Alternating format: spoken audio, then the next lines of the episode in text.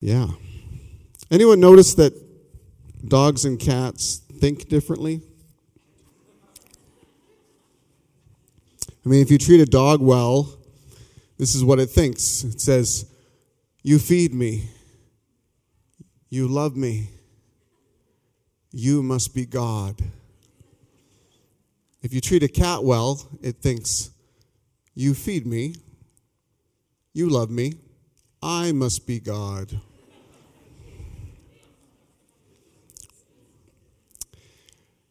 My concern this morning is I don't want people to think like a cat when it comes to God. I was explaining mercy and grace with my nine year old son, and I was, I was talking, trying to get him to understand it in the context of deserved and undeserved. And so it's a pretty simple thing, but it took a little while for us to get it. I would quiz him every night to see if he got it, right? What is mercy and what is grace? And so I explained to him like this Mercy is about not getting what you deserve. Or to be more clear, mercy is about not getting the punishment that you deserve. That's mercy. Grace is also similar, but different. Grace is about getting what you don't deserve.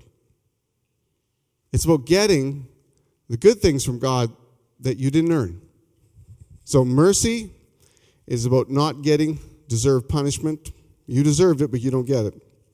And grace is getting a gift that you don't deserve. And the best verse of scripture I can use to uh, illustrate it is Romans 6:23.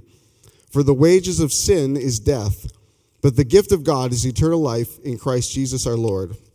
The wages of sin is death. What do our sins deserve? Well, death. Death and separation from God. In fact, that's what God said to Adam and Eve in the garden that if you eat, if you, if you, they had only one law, they had only one thing to, that they could possibly disobey, and they disobeyed it. He said, if you do this, the result will be death. Now, they didn't die immediately physically, but death was coming. And on top of that, eternal death, separation from God. But what does God offer us instead as a gift? He offers us eternal life with Him. So, He offers us mercy to repeal the sentence of death and separation.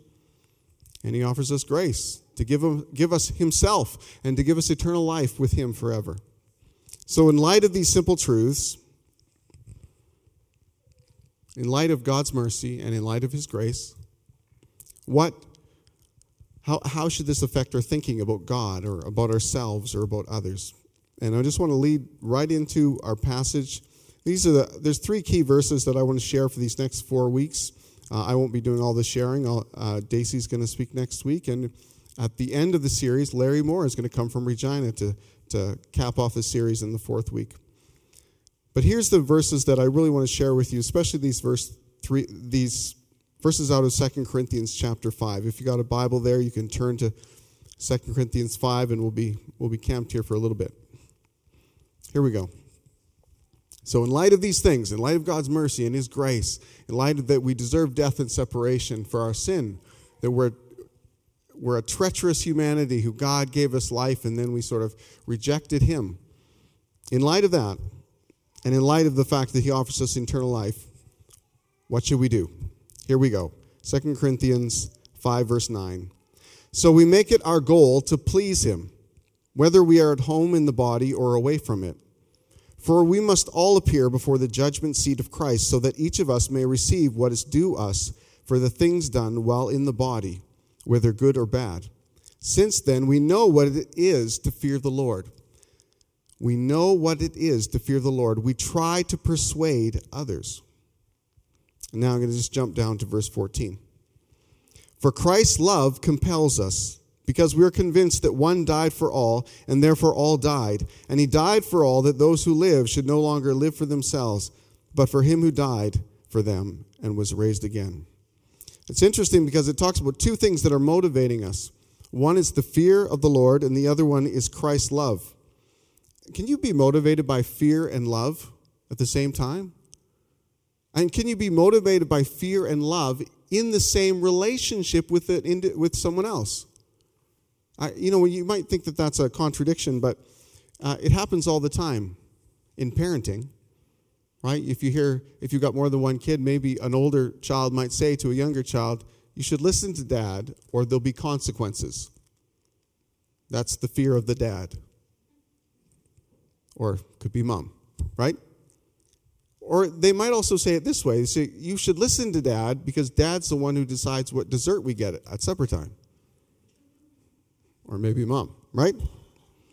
So there's consequences if you disobey or if you don't listen, and then there's benefits because your mom and your dad want good things in your life. They want to pour good things in your life. They want you to have access to all sorts of good things. And so, if you know this, if you become aware of this, and you're an older sibling, you might tell a younger sibling, hey, listen, do what dad or mom wants because that's the best way we could possibly live. So, I want to walk through these verses 14, 15, and 16. We're calling this series four, and I think in a few seconds you'll see where those fours are, are coming from. But these three verses. For Christ's love compels us because we're convinced that one died for all, and therefore all died. We're convinced that one died for all, and therefore all died. So one died for all of humanity out of love for mankind. Here's the first four God is for us. God is for us. God is for us. God is for humanity. John 3:16 says God so loved the world. Now, I don't think it was saying God loved the spinning sphere in space. That, that that's I mean, I think God created that good, so he does love that as well, but he loves the people of the world. The Bible, I just want to throw this out. If you're reading the Bible and you read the world, you pretty much have to read the context around it to understand because there's a couple ways it's used in the Bible. One way is used is just like John 3:16. For God so loved the world that he gave his only son that whoever believes in him shall not perish but have everlasting life. So God loves the people of the world. You can read it into the context and understand this is about the people. And other passages of scripture will say things like love not the world. Don't love the world. It's not saying don't love the people of the world, but it's more like the world system. It's sort of like a mindset. In particular, it's a mindset that is antagonistic towards God. So it's sort of like a world system or a worldly way of thinking. In other passages, it'll say, You are not of the world, right? You're not of that mindset or that worldly, that's not what God's made you for. And uh, even the world is not our home. Again, talking about the planet. So Read the context whenever you see the world in the scripture, then you'll find out whether it's talking about the people or about some thinking or even the physical location, because it's used different ways. But in this context, when we're talking about is is He's died for the whole world. He's died for all the people of the world. He is for us. God is for us. This is a great encouragement to us. In fact, God being for you is, is an encouragement when you suffer. You find this in Romans 8. If God is for us, who can be against us? Now, this was written to a people who had people against us. It wasn't saying that nobody's against them. It was saying, but if you have God on your side, think of all the people that are antagonistic or against you or causing you to suffer or persecuting you. Suddenly that shrinks. And here's a truth that's elevated above that God is for you. If God is for you, who can be against you? It's a, it's a contrast in terms. It's a great encouragement. In fact, um, God is, in Romans 8, it also says God is working all things together for our good. So even when you're going through things that are negative and bad, maybe you're there right now. You're experiencing some suffering in your life, some difficulty, some antagonism from somebody else, and maybe in particular because you're a follower of Jesus. He's working that for your good. He's working that out for your good. You can know that. If you love him, if you're his follower, you can know that he's working things together for your good. And that nothing can separate you from the love of Christ. All these are in the great chapter 8 of Romans. So God is for us. That's the first reality. We're convinced that one died for all. We're convinced that Jesus came as a substitution for us. We, we couldn't live the life we, we were supposed to live. So he lived it. Perfect sinless life. None of us are sinless. And then he died the death that we really deserve to die in our place so that we could have this incredible exchange in our lives. He would take upon himself the guilt and the shame of our sin, and we would receive in response uh, his righteousness. In fact, the Bible goes so far as to say that we even become the righteousness of God. That when you stand in front of God someday, remember the fear of the Lord, the fear of standing before the judgment of seat of Christ, that that fear can be uh, dealt with be, and we can boldly approach the throne of grace because grace we've received what we didn't deserve we've received his we've received his forgiveness we've received his righteousness and we don't stand there clothed in our sin. We stand there clothed in the righteousness of Jesus. It's just like we never sinned. It's just like we've always obeyed. It's an incredible gift. So that's the first reality. God is for us. God is for us. We could camp here the whole rest of the sermon to be, just to soak in it. In fact, it's worth soaking in. I would recommend Romans chapter 8 if you want to just soak in the fact that God is for you and that nothing can separate you from his love. I'd recommend Romans 8 if you need that as a, prescription today, just to get this God is for me deeply embedded in your heart. Because it's from that being deeply embedded in your heart that you move on to the next thing, which is verse 15. And he died for all, that those who live should no longer live for themselves, but for him who died for them and was raised again. So here's the Here's the fallen condition of people they live for themselves. I was trying to explain this uh, again to my nine year old son. I'm doing most, I'm explaining, I'm, I think I do more theology teaching at bedtime with Jacob than I do anywhere else. Uh, and he asks good questions. And uh, the other day I said, like, I said, it's not, we sin, we do selfish things, but also we're born into sin. There's a, there's a power of sin in our lives that we're born with. We have a sinful nature that we inherited. That original disobedience of Adam and Eve in the garden has been has cascaded down through the generations, and we we are born with the power of sin already at work in us. And God comes to Jesus' death on the cross is not only just to uh, so that our sins can be forgiven, but so that the power over our lives of sin can be broken. That sin is no longer our master, but that Jesus can be our master that we, we can be, be set free. And we can be start a road of transformation where we become more and more like Jesus all the time. So sin doesn't have to have that dominance over us. It doesn't have to be that thing. And so he had a really great uh, pushback on that. He said, babies aren't sinful. Now, it's really funny because at this point in our lives, we have two little babies in our house, twin babies. And uh, those twin babies if you put them close enough together and put a spoon in between them. Now, I say a spoon because we'll, we have uh, two high chairs, and we put them in the high chairs. And uh, if they're sort of impatient, waiting to eat or something like that, often just give them a little plastic or a rubber baby spoon. And they'll play with that like a drum or just fiddle with it, or, you know, they just think it's fascinating. But if they're both in high chairs and I only give one of them a spoon, the envy is off the charts. If you put them on the floor and you put a spoon in between them, they would both grab for it at the same time.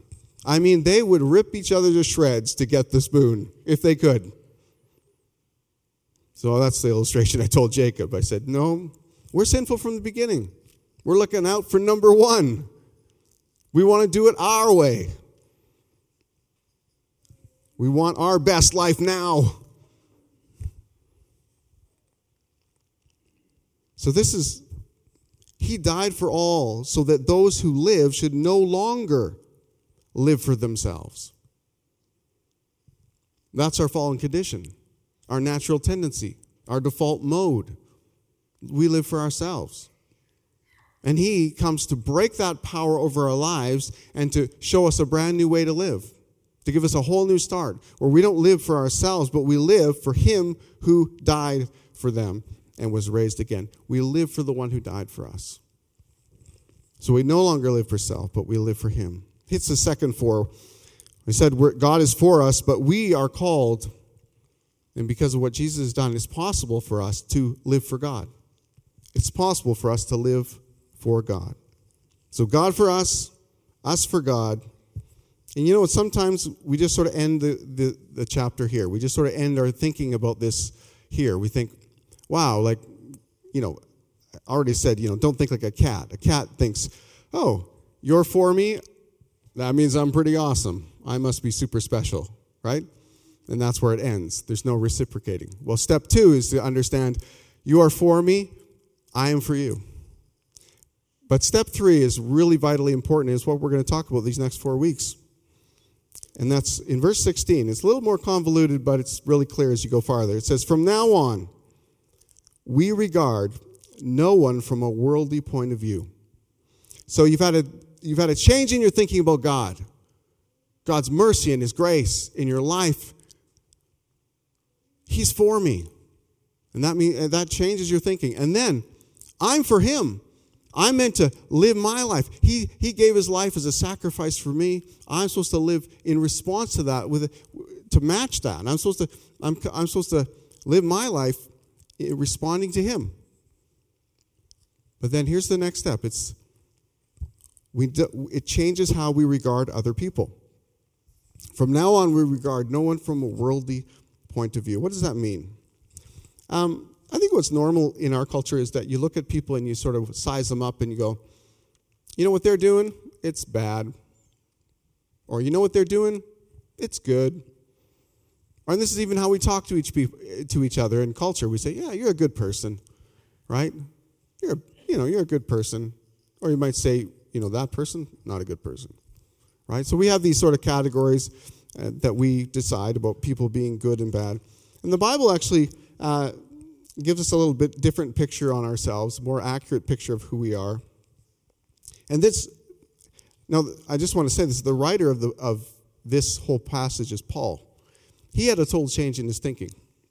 So he was a very religious guy, very zealous religious guy. And when the followers of Jesus came along, he said, "These guys are bad. These guys are bad. They aren't, you know, like following the true Jewish religion." And so I'm going to, if I really am going to do what's right, I need to, you know, deal with these people, imprison them, kill them, eradicate them, make sure they have no influence. And so he goes out to do that. But along the way, he comes to faith in Christ. Now, he thought of Jesus from a human perspective as well, that Jesus uh, was, you know, a liar. He didn't rise from the dead. But then he met the living Christ.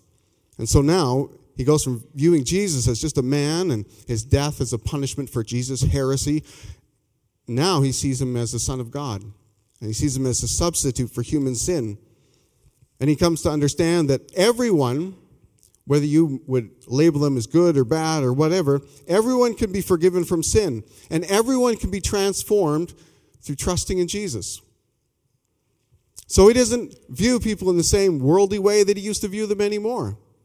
He views them very differently. And then now there's a whole new urgency. Because the real big thing is whether that person is still in their sin, unforgiven, and living for themselves, or whether that person has been forgiven of their sins and now is walking with God and being transformed bit by bit to become more like Jesus. And Paul even says this. He says in Romans 1, he says, I'm obligated. I'm obligated to reach those people that haven't heard this message. He even goes on to say, I'm eager to do it. If, there's, if I have received this message and been transformed, and I know of people who haven't received this message and been transformed, then I have an obligation. It's, he's using the language of being in debt, really. It's like I owe a debt to people that don't know. And so he zealously went out to, to share. He had, a, he had a zeal before to eradicate Christianity, and now he has a zeal to spread the message of Jesus wherever he goes. So from now on, we regard no one from a worldly point of view. We once regarded Christ in this way, but we do so no longer. Therefore, if anyone's in Christ, the new creation has come. The old has gone. The new is here. All this is from God, who reconciled us to himself through Christ and gave us the ministry of reconciliation. that God was reconciling the world to himself in Christ, not counting people's sins against them. And he has committed to us the message of reconciliation. We are therefore Christ's ambassadors, as though God were making his appeal through us. We implore you on Christ's behalf, be reconciled to God. God made him who had no sin to become sin for us, so that in him we might become the righteousness of God. So God calls us to live. So God is for us, we are for God. And now, because of that, God has made us a people for others. God has made us a people to reach the world. So He's given us the ministry of reconciliation. Here's the thing so you say, Well, I'm not a minister. If you're a follower of Jesus, you're a minister. You've been given a ministry, the ministry of reconciliation. God is a sending God, right? God sent Jesus. And Jesus, John 20, 21, Jesus says, As the Father has sent me, I am sending you. So if you're a follower of Jesus, you are sent. This morning we had Brittany up here, and we say, wow, it's obvious that Brittany's been sent. But that's not an exclusive thing to, very, to a handful of Christians. That's all of us. We've all been sent. We've all been given the ministry of reconciliation. We've all been given the message of reconciliation. And I was thinking about that. I thought, like, you know, when Jesus said, you know, to go and make disciples of all the nations, I thought, wow, you know, that, I think that still intimidates us in the Western church quite a bit. So I was reading a great book by uh, J.D. Greear, uh, Gaining by Losing. Good book. Anyhow, and I found this little passage where he says, Discipleship is easy. And I thought, oh, it's not easy. But then I got sort of encouraged reading it. So I'll read it to you. Okay? The good news is making disciples is fairly easy. Again, withhold your disbelief. Okay? You simply bring people along in your spiritual journey. Making disciples is more about intentionality than technique. Discipleship means teaching others to read the Bible the way you read it, to pray the way you pray, and tell people about, the, about Jesus the way you do. If you have Christian habits in your life worth imitating, you can be a disciple maker. It doesn't require years of training. You just teach others to follow Christ as you follow him. I asked, this is his story, I asked one of the most effective disciplers I know to share with me his discipleship system. I was expecting a fancy curriculum with a silver bullet. Instead, he sent me a scanned list of verse references he had typed out by hand on a word processor from the 1980s. He explained that he gives the list to the person he's trying to bring to faith and he asks them to read the verses and then write out on a sheet of paper what he thinks what they think each verse means and what God might be saying to them through it.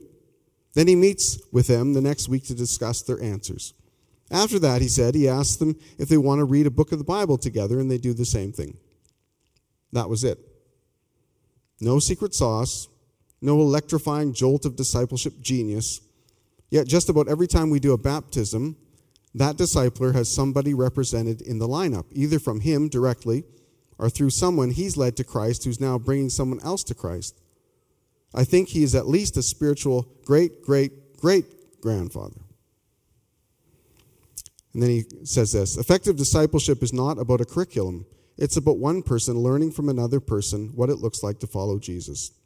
Our college pastor says about 75% of discipleship is informal. If you know how to love and walk with Jesus, you can disciple someone else. Even if your life is far from perfect, any sincere believer can teach another how to seek God, how to repent, how to read the Bible, how to pray, and how to share with others. It just hit me when I read that. I just thought, it really just comes down to this like, walk with God. Have a relationship with God. And then invite other people into it. Share what you're doing, share what you're learning. And I realized that that is a huge struggle in our culture. I was visiting with Tom and Sherry Hanson, and I think you'll hear more in this series. I think they're going to share a testimony next week. Um, but I was just visiting in their home, having a great visit. And Sherry told me about a dynamic in her life. Um, they just love their neighbors. I mean, they have such cool neighbors. They love their neighbors. And, and she was just sharing how, at a certain point, she made a decision. And she'd done what a lot of us have done. And that is, in order not to be weird or to appear religious, she sort of pulled back on all the things she would normally say. She sort of hid that aspect of her life. So instead of talking about God or prayer or the Bible or things like that, which were a big part of her life, she would edit that out of her conversations with people who weren't believers. And then at a certain point, she just felt a, a sense to unedit it and just bring that back into her everyday conversations with people. And when she was sharing that with me, it began to just trigger for me moments in my life. I'll share a couple of them with you. I was, um, this is when I was in the mid 90s, uh, living in Nipawin. And I went for a walk. I, I, left the church where I worked and I just went out for a walk in a, in a, in a little school yard nearby. And I was just going for a walk. And along came a kid I'd met once before, and his name was Mike. Mike on his bike, and he was with a friend. And they just pulled up right in front of me. They said, Hey, what are you doing? And what was I doing? I was praying. I was going for a prayer walk. Hey, what are you doing? And I'm, I, I remember it. I remember it was like I had this moment in me where I was like, I don't want to be weird or I don't want to appear religious. Uh, and, and, maybe that's off putting. So in, I had a natural tendency to say something like, Oh, I'm just going for a walk. But I felt in that moment, just sort of like a twig inside of me, to not do that. And I followed that and I was like, I'm praying. And as soon as I said it, I felt like this thrill in me, like sort of like, whoa, I'm in the game here. This is an adventure. I, I, I'm telling these guys, these boys who might think I'm a total weirdo, that I'm praying. I just remember feeling it was thrilling, the experience. It was sort of like a jolt of lightning, and it was sort of scary at the same time. And I was like, oh, it's happening. Seems so trivial. Seems so trivial. But you know, because I started my relationship with Mike with him knowing I had a relationship with God, and then I prayed, and I, I, explained to him that day, I said, Yeah, I talked to God about my life, and I asked him to help me with my life. That was my explanation for what prayer was. Because I started that way, it was easier as things went on, you know, to invite him to youth group, to, uh, to hang out with him. Uh, Mike was the first skater that I knew like sort of skating had died out in the 80s and then didn't come back to Nipawin until Mike. And when and so he was the first skater in town and so then I was the second. And that was really strange because I never had the aptitude for it. And uh, so I hurt myself a lot on the skateboard that Mike convinced me to buy. But I had lots of good times with him. And uh, about that same time, I, I made the shift from uh, skiing to snowboarding. So I was sort of like embracing several things at the same time that caused me pain. And, um, but a lot of it was, I was hanging out with Mike. I was having good, you know, I'd, I'd talk to Mike about his life. I'd talk openly about my life because the cat was out of the bag. He knew from the get go that I had a relationship with God. And I, I remember we, I remember one time I, I was driving him home and I got home and I just was asking about some tough re- realities in his life. And, and I'd been praying for Mike but when he told me what was going on in his life, it was like a, I felt another sort of thrill moment happening in me where I was like, Mike, could I pray with you about these things? And he said, yes. And again, it was like, I'm, I'm doing it. I'm doing it. It's happening. I mean, like, it's not just me and Mike. God is part of this, this thing that's going on. And uh, anyhow, I had a good relationship with Mike. Uh, but I got to the point where I was like, I need to go further with this, and so I, uh, I made a special appointment with him. Didn't just meet for coffee at the usual. We went to the nicest restaurant in town, the Venice House, and uh, went. It was just funny. The one in one, it's like you. It's actually in a basement, which I, I never could figure out how that made it classy.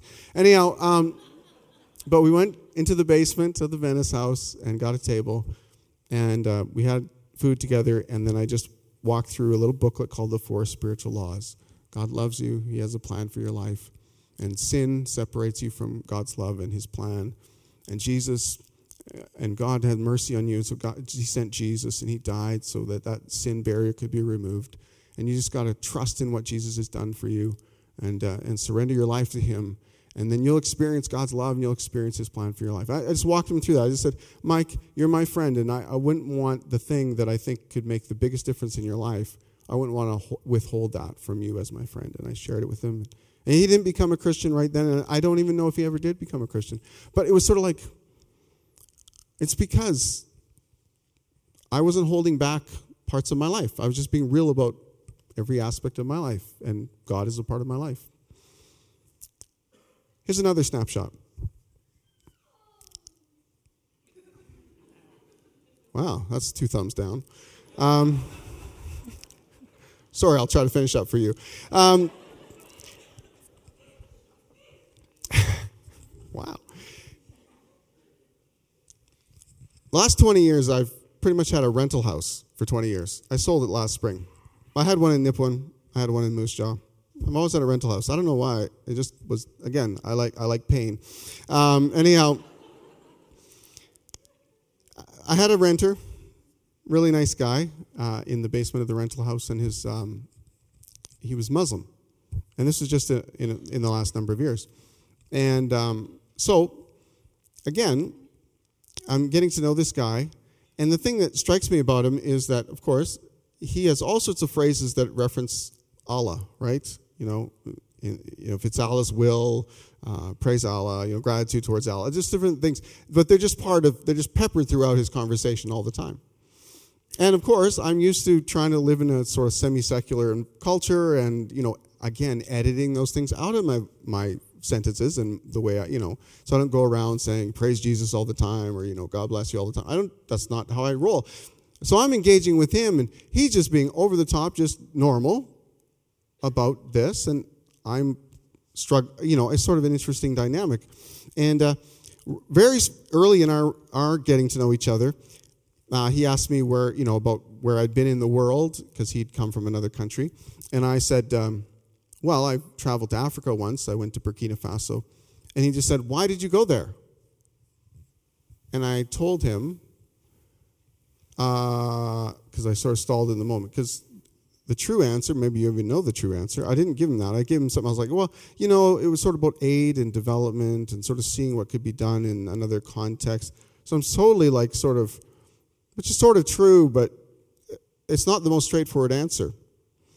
I went home and I was like thinking it through, and I went, the most straightforward answer is this I was praying and felt God direct me to go to Africa before I turned 40. Some of you know that story. Why did I edit that out? Even more so because I'm talking to a person who is a person of faith, right? They have they believe in the supernatural. They believe in a God. Why did I not just say, because God told me to go to Africa? And I realized, whoa, I think I've pulled it way back again. I think I'm starting to edit it out again instead of including it in. And this would have been a great opportunity to sh- for them from the very beginning of this relationship to know that I have a relationship with God that's real and that directs my life and and so it was, it was shocking for me. So then I had to sort of come back to that relationship and think about, okay, I, I've, I've let this stuff get weeded out again, and I want to bring it back in. So I mean, we had great re- re- conversations after that. I was, I was, I would, I was trying to learn a new rhythm. Whenever I'd leave him, I would tell, he'd say something uh, that I wasn't always sure what he was saying about Allah and what it all meant, but I would say, "God bless you" when I left him every time, and. Um, when he had struggle, um, trouble finding work, I, I would tell him, I'm praying for you to get a job. And then I remember the one day when he was, he was really discouraged about that, where I said, um, I prayed for you to get a job. I said, Can I pray with you? And he said, Yes. And so I remember just sitting out in front of the house uh, on the front and just praying with him and sort of going, Why do I leave this stuff out? I think I think sometimes we just we don't want to be weird. We don't want to be that crazy Christian or we think we're going to turn people off. But it's like we're holding back who we really are and how we really live. And I think what God's doing in our lives I, I think, well, what I experience is it's sort of like there's these seasons where I ebb and I flow, but I, I, the most exciting seasons of my life was where my faith is on the front and not hidden in the back room. And I think that's what God's calling us into more and more. I think there's lots of indicators in our culture that people are spiritually hungry and spiritually empty. And they may not always, you know, turn to, well, I think I should go to church because of that. Some will. I think there's lots that won't. And so it's not going to just be that people can come and see and, you know, I think invite people to church. I think there are lots who will come. But there'll be a number of people who we have to go to. We need to be those sent people that God says we are. And I think the, the key in that is going to be prayer. The key in that is going to be prayer. I know for me, when I pray for people in my spheres of influence, when I pray, I become positioned.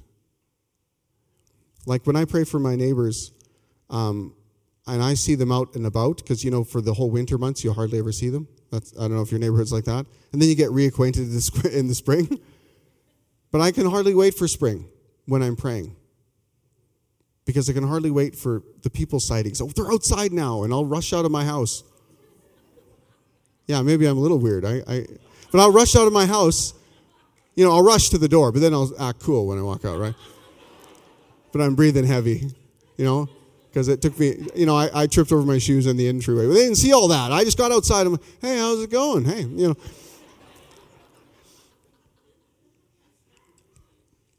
Because I've, I've got this treasure. I've got this, I've, like the mercy and grace of God is something that they could experience. And if they experienced it, it wouldn't just be like a 10% boost in their standard of living or something like that. It would be a complete and total transformation. It wouldn't be just some nice add-on like fries on the side. This would be this is the this is the meal that can satisfy. It wouldn't be like, oh, that was a nice drink and now I need something else. No, this is the living water that will quench their thirst. But I know that I'm not ready when I don't pray. I mean, it's not like you can't, you know, God can use you in all sorts of different ways, but I know my readiness goes up as I pray. The more I, I, I, I talk to God about them, the more likely I am to talk to them about God and my eagerness to be to sacrifice my life for them like Jesus sacrificed his life for me goes up as I pray. The heart of the Father becomes more my heart when I pray. You know, we're hearing stories out of uh, different places in the world where they're saying, you know, if we're going to make if we're going to make the impact, if we're going to bring the goodness of the good news of the gospel to this area of the world, we have to pray. I heard about the a 10-year fast that was declared yeah, over in Asia. And out of that 10-year fast, like they people were, you know, global workers were saying, we're just not seeing any impact. We're not seeing any, we're, and we're, we're, trying and we're trying and we're trying. And then they said, we need to pray. And they began a 10 year fast. And that when they began it, even at the beginning, it seems like God just responded to that. And suddenly they saw a few come to Christ. And they hadn't seen that for years. Right now, as a church, there's a number of us who are doing a fast from now until uh, May 28th, Pentecost Sunday. Just there's somebody on every day who's fasting from food that day so they can pray. You can join. If you want to join, just you can email uh, our office. You could be part of that. But I'll tell you a few things it'll do for you. One, it, it'll change your posture, it'll change your heart. Especially if you're praying not like, God, get those people, those wicked evildoers. No, pray blessing on your neighbors, pray blessing on your city. But have a prayer list of people. Who are, I, who are the people that God is calling you to pray for? Just pray. Have a prayer list of people and pray. I mean, I, will end with this. Jesus tells a story, or it's not a story, it's an actual Jesus event. He's with his disciples. They go to this uh, banquet and they have uh, seating. You can seat up at the high table, seat at the low table, you can seat wherever. And he basically says, go seat at the load table. You know, don't go proudly up to the top saying, I'm all that. Go to the bottom. And if people don't think that you are significant, they'll come grab you and pull you up to a higher table. But don't be arrogant, be humble. He tells them this, and then he tells them another thing. He says, This is, this is how you are when you go to a party. But he says, Now I want to tell you how to throw a party. He says this. He says, When you throw a party, don't throw a party for the people who you're going to get the benefit out of it because you threw a party for them and they're going to pay you back. He says, Instead, he says, Find people who can't pay you back and throw a party for them. He says, You know the payback you're going to get? You'll get it from God. You'll be paid back. It's not there's no payback. It's just that this payback requires faith. The first one is just networking. This other one is an act of faith. It's an act of the kingdom. It's an act of uh, being a sent person. I was reading that story once and I thought, wow, you know, I, you know, there's lots of people who have a lot more money than me. I don't know if I can throw a party that would really wow, you know, certain people of a certain stratosphere. And then I just realized, what am I talking about? I have the gospel. I am eternally rich and can be never be made poor. I have something to offer anyone of any strata anywhere that they need. I have something that if they were to receive it, they could never repay me for because it is so valuable.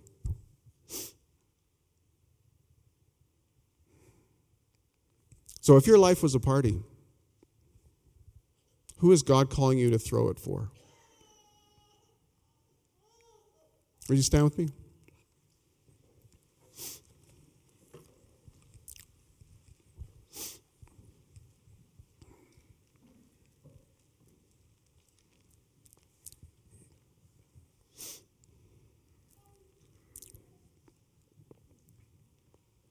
Okay, I'm just going to ask you a question. When I was speaking today, maybe I want to talk about Mike on the bike or my renter in the basement or different people. How many of you had people come to your mind through this message? You say, I have people come to my mind. Just put it, hold those hands up high. Just hold them up. Let's just get a look. Someone came to your mind. Awesome. Awesome. Let's pray for them right now. Okay? I'm not just going to be the only one praying. I'll pray. You pray too. Pray for them right now. Lord, you see the people that are that you placed on our hearts. You want to make yourself visible to them. And your plan was to send us so that we could sort of fill in the lines. We could, we could paint the picture. We could, not just through our words, but how we live and how we give ourselves and how we live sacrificially, how you made us a people for others. You want people to see who you are. You want them to understand your grace and your mercy extended to them. And that God is a God who so loves the people of the world.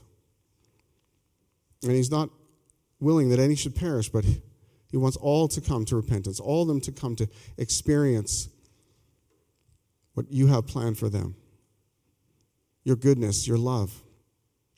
Lord, we, we hold in our, in our minds and in our hands right now just those people that you placed on our hearts. And we ask for that, those ones we're thinking of right now. Would you draw them to you? Would you draw them to you? Would you give us opportunities with them? God, would you give us um, strategies on how uh, to um, minister to them, to care for them, to spend time with them? To meet their needs, and to share who you are with them. Lord, I pray for ideas just to come to our minds, even right now. Would you guide and direct us, Lord? I thank you that you, you, you, you did a crazy thing. You did a thing that just seems unbelievable. You left 12 disciples and some others, and you said that you, you're going to pray for them. That you pray for them and the ones that they'd reach, that they'd all experience the love of God and they'd all come to complete unity. And you, you pray this incredible prayer. And God, amazing that you left and you trusted this plan that that would be the way that the world would be reached. And Lord, we, we need to embrace it today, Lord. We just need to embrace it today. Lord, help us to do that. Yeah. So, Lord, help us to live sent. We ask that in your name.